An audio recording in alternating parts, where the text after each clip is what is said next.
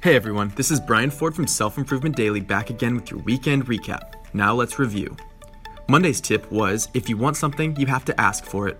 If this is important to you and something that you're actively trying to improve, then start small by correcting a mistake in your meal or clarifying a price. Learn to stand up for yourself.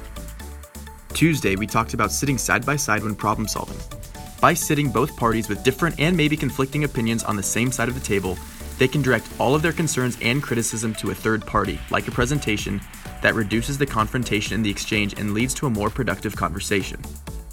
Wednesday came from Ryan Robinson at ryrob.com, and he talked about using your own foundation when starting something new.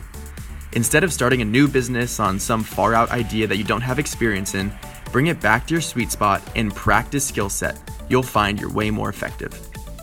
Thursday was another dose of positivity, this time coming from the Power of Positivity quote I think I'll just be happy today.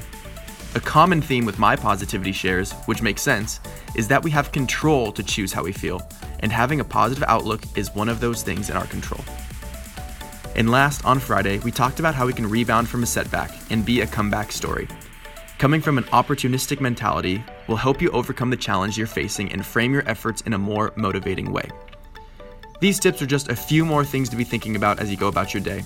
Don't overlook opportunities for development and keep dedicating yourself to meeting your potential.